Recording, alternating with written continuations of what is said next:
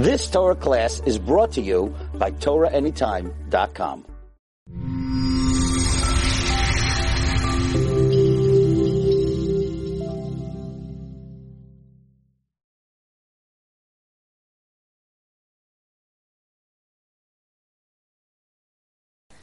Shlomo HaMelech, the wisest of all men, in Shir Hashirim, the Song of Songs, records that in the fourth and final exile, in the fourth Gullus, the Gullus we're in today, the nations of the world attempt to persuade us that we should join them, we should assimilate into their culture. They say to us, Shuvi, Shuvi, return, return, Hashulamis, O rose, that as the Jewish people refer to as the rose among the thorns. Shuvi, Shuvi, return to us, the Nechazabach. The Nechazabach means we will give you power, prestige, honor. You have a lot to gain by assimilating and becoming acculturated in our society. This is the seduction that the nations of the world make to the Jewish people. And the Jewish people flatly refuse. We say, Matechezu bashulamis. What power can you give us? Kimachoilas ha machanoim.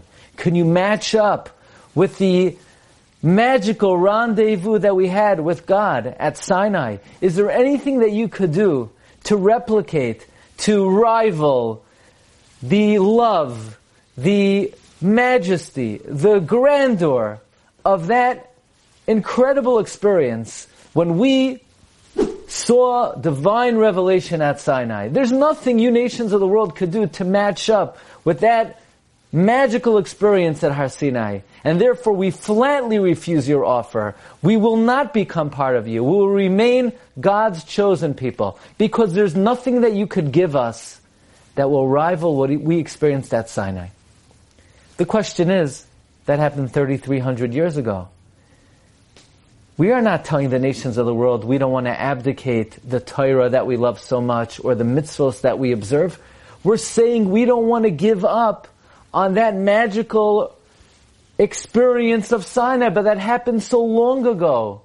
And yes, even though one may ask that our ancestors were there, but were we there? Okay, we know there's an idea that all the Jewish souls were at Sinai. But that experience happened so long ago. Is that such a meaningful experience for us today that we continuously, throughout the generations, use that experience to say to the nations of the world, there's nothing you can give us that matches up to that experience? And the only thing that I could think of to lend insight onto the response the Jewish people give to the nations of the world is that indeed that experience is still seared onto our souls.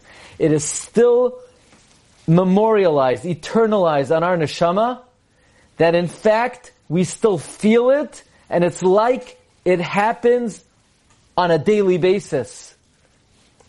You know, 1945, when the Americans dropped the atom bomb on Hiroshima and Nagasaki, the nuclear energy was so powerful that it created a phenomenon, it's called nuclear shadows, where you could go in Japan today and see at a bank if somebody was standing there at the time that the bomb was dropped, the br- brilliant, powerful light that was emitted by that bomb was so strong that it didn't just cast a shadow on the steps of the bank, it seared the image on the steps of the bank.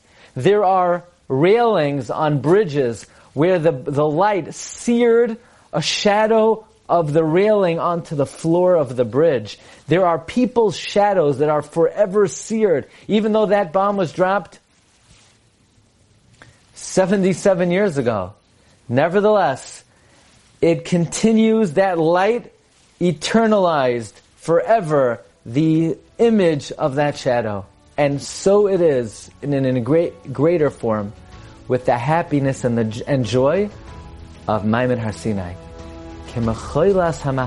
It was such a magical experience. It was such a momentous occasion. The great radiant light of the divine presence shone on our souls so powerfully that 3,300 years later, we are still warmed by that great experience. When the nations of the world say, drop your observance, drop your religion, become part of us. We say no. The image, the searing happiness, majesty, glory, grandeur of Har Sinai, we still feel it today, and there's nothing you could do to rival that experience. Ma'amad Har Sinai is forever seared onto the soul of the Jew, and there's nothing anyone could give us to make us give up on that wondrous rendezvous. Wishing everyone a wonderful week.